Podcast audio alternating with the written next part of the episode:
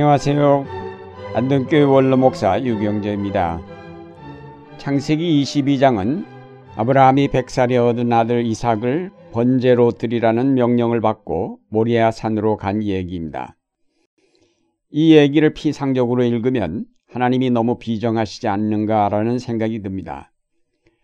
그러나 우리가 하나님의 구원사 전체를 보면서 이 말씀을 읽을 때 이 얘기 속에 담긴 깊은 진리를 바로 깨닫게 됩니다.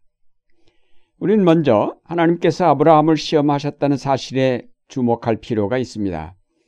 마귀가 아브라함을 시험한 것이 아니라 하나님이 친히 시험하셨습니다. 아브라함에게 뒤늦게 아들을 주셔서 그의 약속이 성취될 수 있도록 하신 하나님이 바로 그 아들을 번제로 드리라 하심으로 그 약속을 취소하시는 것처럼 보입니다. 복을 주시는 분도 하나님이시지만 시련을 주시는 분도 하나님이십니다. 이스라엘 민족을 선택하신 분도 하나님이시요 그 민족을 이집트에서 종노릇하게 하신 분도 하나님이십니다.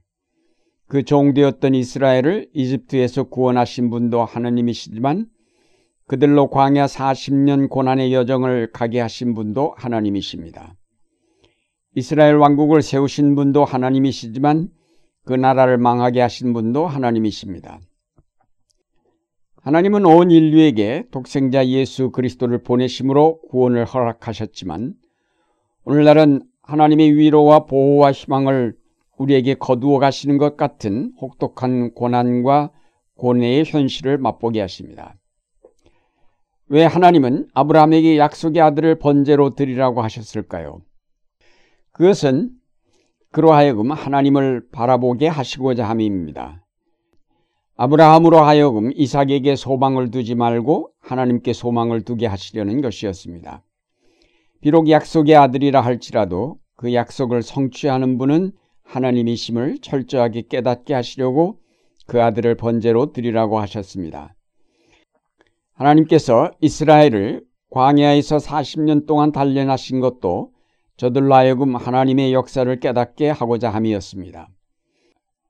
또 이스라엘 왕국을 멸망케 하신 것도 그 왕국에 집착하지 않고 하나님 나라를 바라보게 하시고자 함이었습니다. 인간은 보이지 않는 하나님 대신에 어떤 보이는 실체를 우상화하여 그것을 섬기며 거기에 집착합니다.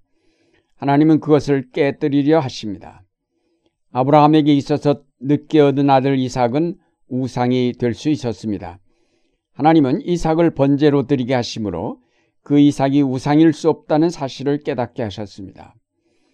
이스라엘 백성은 예루살렘 성전을 신성시하였습니다. 그러나 하나님은 그 성전을 완전히 무너지게 하심으로 성전이 중요한 것이 아니라 어디서나 올바로 하나님을 예배함이 중요한 것임을 깨우치셨습니다. 오늘날 사람들이 과학을 발전시켜서 그것으로 이 세계를 낙원으로 만들려 하지만 바로 그 과학 문명 때문에 이 세계가 지금 큰 재난의 위기를 맞고 있습니다. 오늘날 우리가 당하는 재난과 고통은 우리로 하여금 다시금 하나님을 바라보도록 만드시는 하나님의 역사요 시험입니다. 그러므로 시험 당할 때에 자신을 돌아보아야 합니다.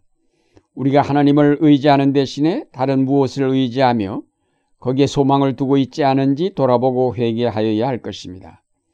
하나님의 약속은 이삭이 이루는 것이 아니라 하나님 자신이 이루시는 것입니다. 그러므로 시련의 때에 더욱 하나님을 바라보아야 합니다. 아브라함이 하나님의 명령을 부당하다고 생각하고 요나처럼 도망갈 수도 있었을 것입니다. 그러나 아브라함은 그렇게 하지 않았습니다. 그는 시험을 주신 하나님만이 이 문제를 해결하실 수 있는 분임을 알고 묵묵히 순종하여 아들을 데리고 나섰던 것입니다. 하나님께서 우리를 고난에 두셨다는 사실을 알면 알수록 그 해결자는 오직 하나님뿐이심을 알고 그의 은총을 바라며 간구해야 할 것입니다. 희생 제물이 어디에 있느냐고 묻는 아들에게 아브라함은 하나님이 자기를 위하여 친히 준비하시리라라고 대답하였습니다. 이 대답에서 아브라함의 신앙을 읽을 수 있습니다. 아브라함 자신도 하나님이 어떻게 이 얽힌 문제를 해결하실지 몰랐지만 어쨌든 하나님 자신이 문제를 풀어 나가실 것이라는 확신을 가졌던 것입니다. 오늘날 우리가 만난 극단적인 대결로 말미암은 위기, 그리고 이 민족의 통일과 평화, 또한 우리 사회에 얽힌 난제들, 모두가 우리가 해결하기에는 너무나 힘든 일들입니다. 이런 시련들은 우리로 하나님을 바라보며 그 도우심을 구하라는 하나님의 명령입니다. 이제 우리가 한 목소리로 하나님께 울부짖을 때 하나님께서 친히 그의 능력을 나타내시며 그의 역사를 우리 가운데 이루실 것입니다. 다음으로 우리가 이 얘기에서 배우는 것은 구원의 은혜입니다. 야훼께서 준비하시리라는 아브라함의 대답은 하나의 예언으로 예수 그리스도에게서 성취되었습니다. 지금 번뇌의 가혹한 길을 오르고 있는 아브라함은 이 고통에서 벗어나게 해줄 재물인 어린 양이 어디에 없는가라고 생각하며 두리번거렸을 것입니다. 희생 없는 제사를 드릴 수는 없습니다. 희생의 제사를 통하여서만 그들의 삶은 사함을 받으며 하나님의 보호 속에 있을 수 있다는 것을 아들 이삭도 알고 있었습니다. 그런데 아버지 아브라함은 지금 어린 양 없이 나무와 불만 가지고 올라가고 있지 않은가. 이삭에게 있어서도 모리아 산으로 오른 길은 괴이한 길이요 의혹의 길이었습니다. 이삭은 마침내 아버지께 물었습니다. 그러자 얼떨결에 아브라함은 놀라운 미래를 예언하였습니다. 하나님이 자기를 위하여 친히 준비하시리라. 하나님은 이 예언대로 온 인류를 위한 어린 양을 준비하셨습니다. 모든 인류를 그 죄악의 고통에서 해방시켜 줄 한 번의 제사를 위해 하나님은 친히 어린 양을 준비하셨습니다. 그가 예수 그리스도이십니다. 하나님은 아브라함으로 하여금 독자 이삭을 드리는 희생의 경험을 통해 하나님의 구원의 역사를 바라보게 하셨습니다. 약속의 아들을 바침으로 약속이 실현되는 비밀을 이 얘기는 우리에게 전해줍니다. 이것은 바로 독생자 예수 그리스도의 십자가 희생을 통하여 이루어진 구원의 예표였습니다.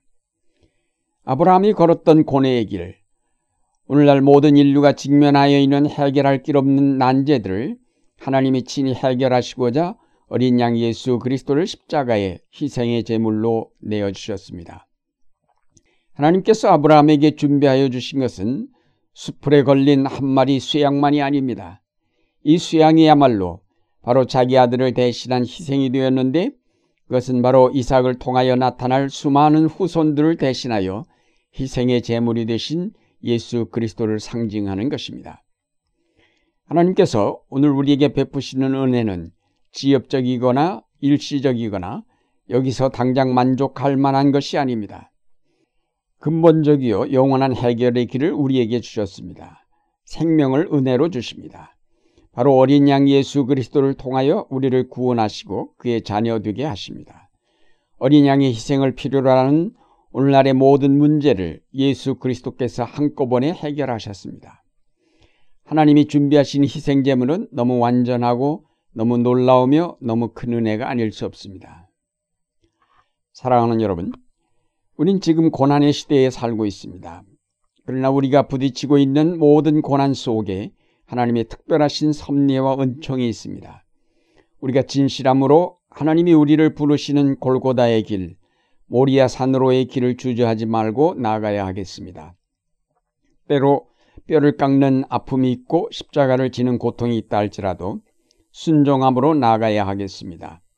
모리아 산에 올라 재단을 쌓을 때까지라도 아무 희망이 없었지만 그러나 마지막 순간에 나타나시는 하나님의 은총의 음성을 들은 아브라함을 기억하면서 하나님 앞에 우리의 정성을 다한 예배의 재단을 쌓아야 하겠습니다.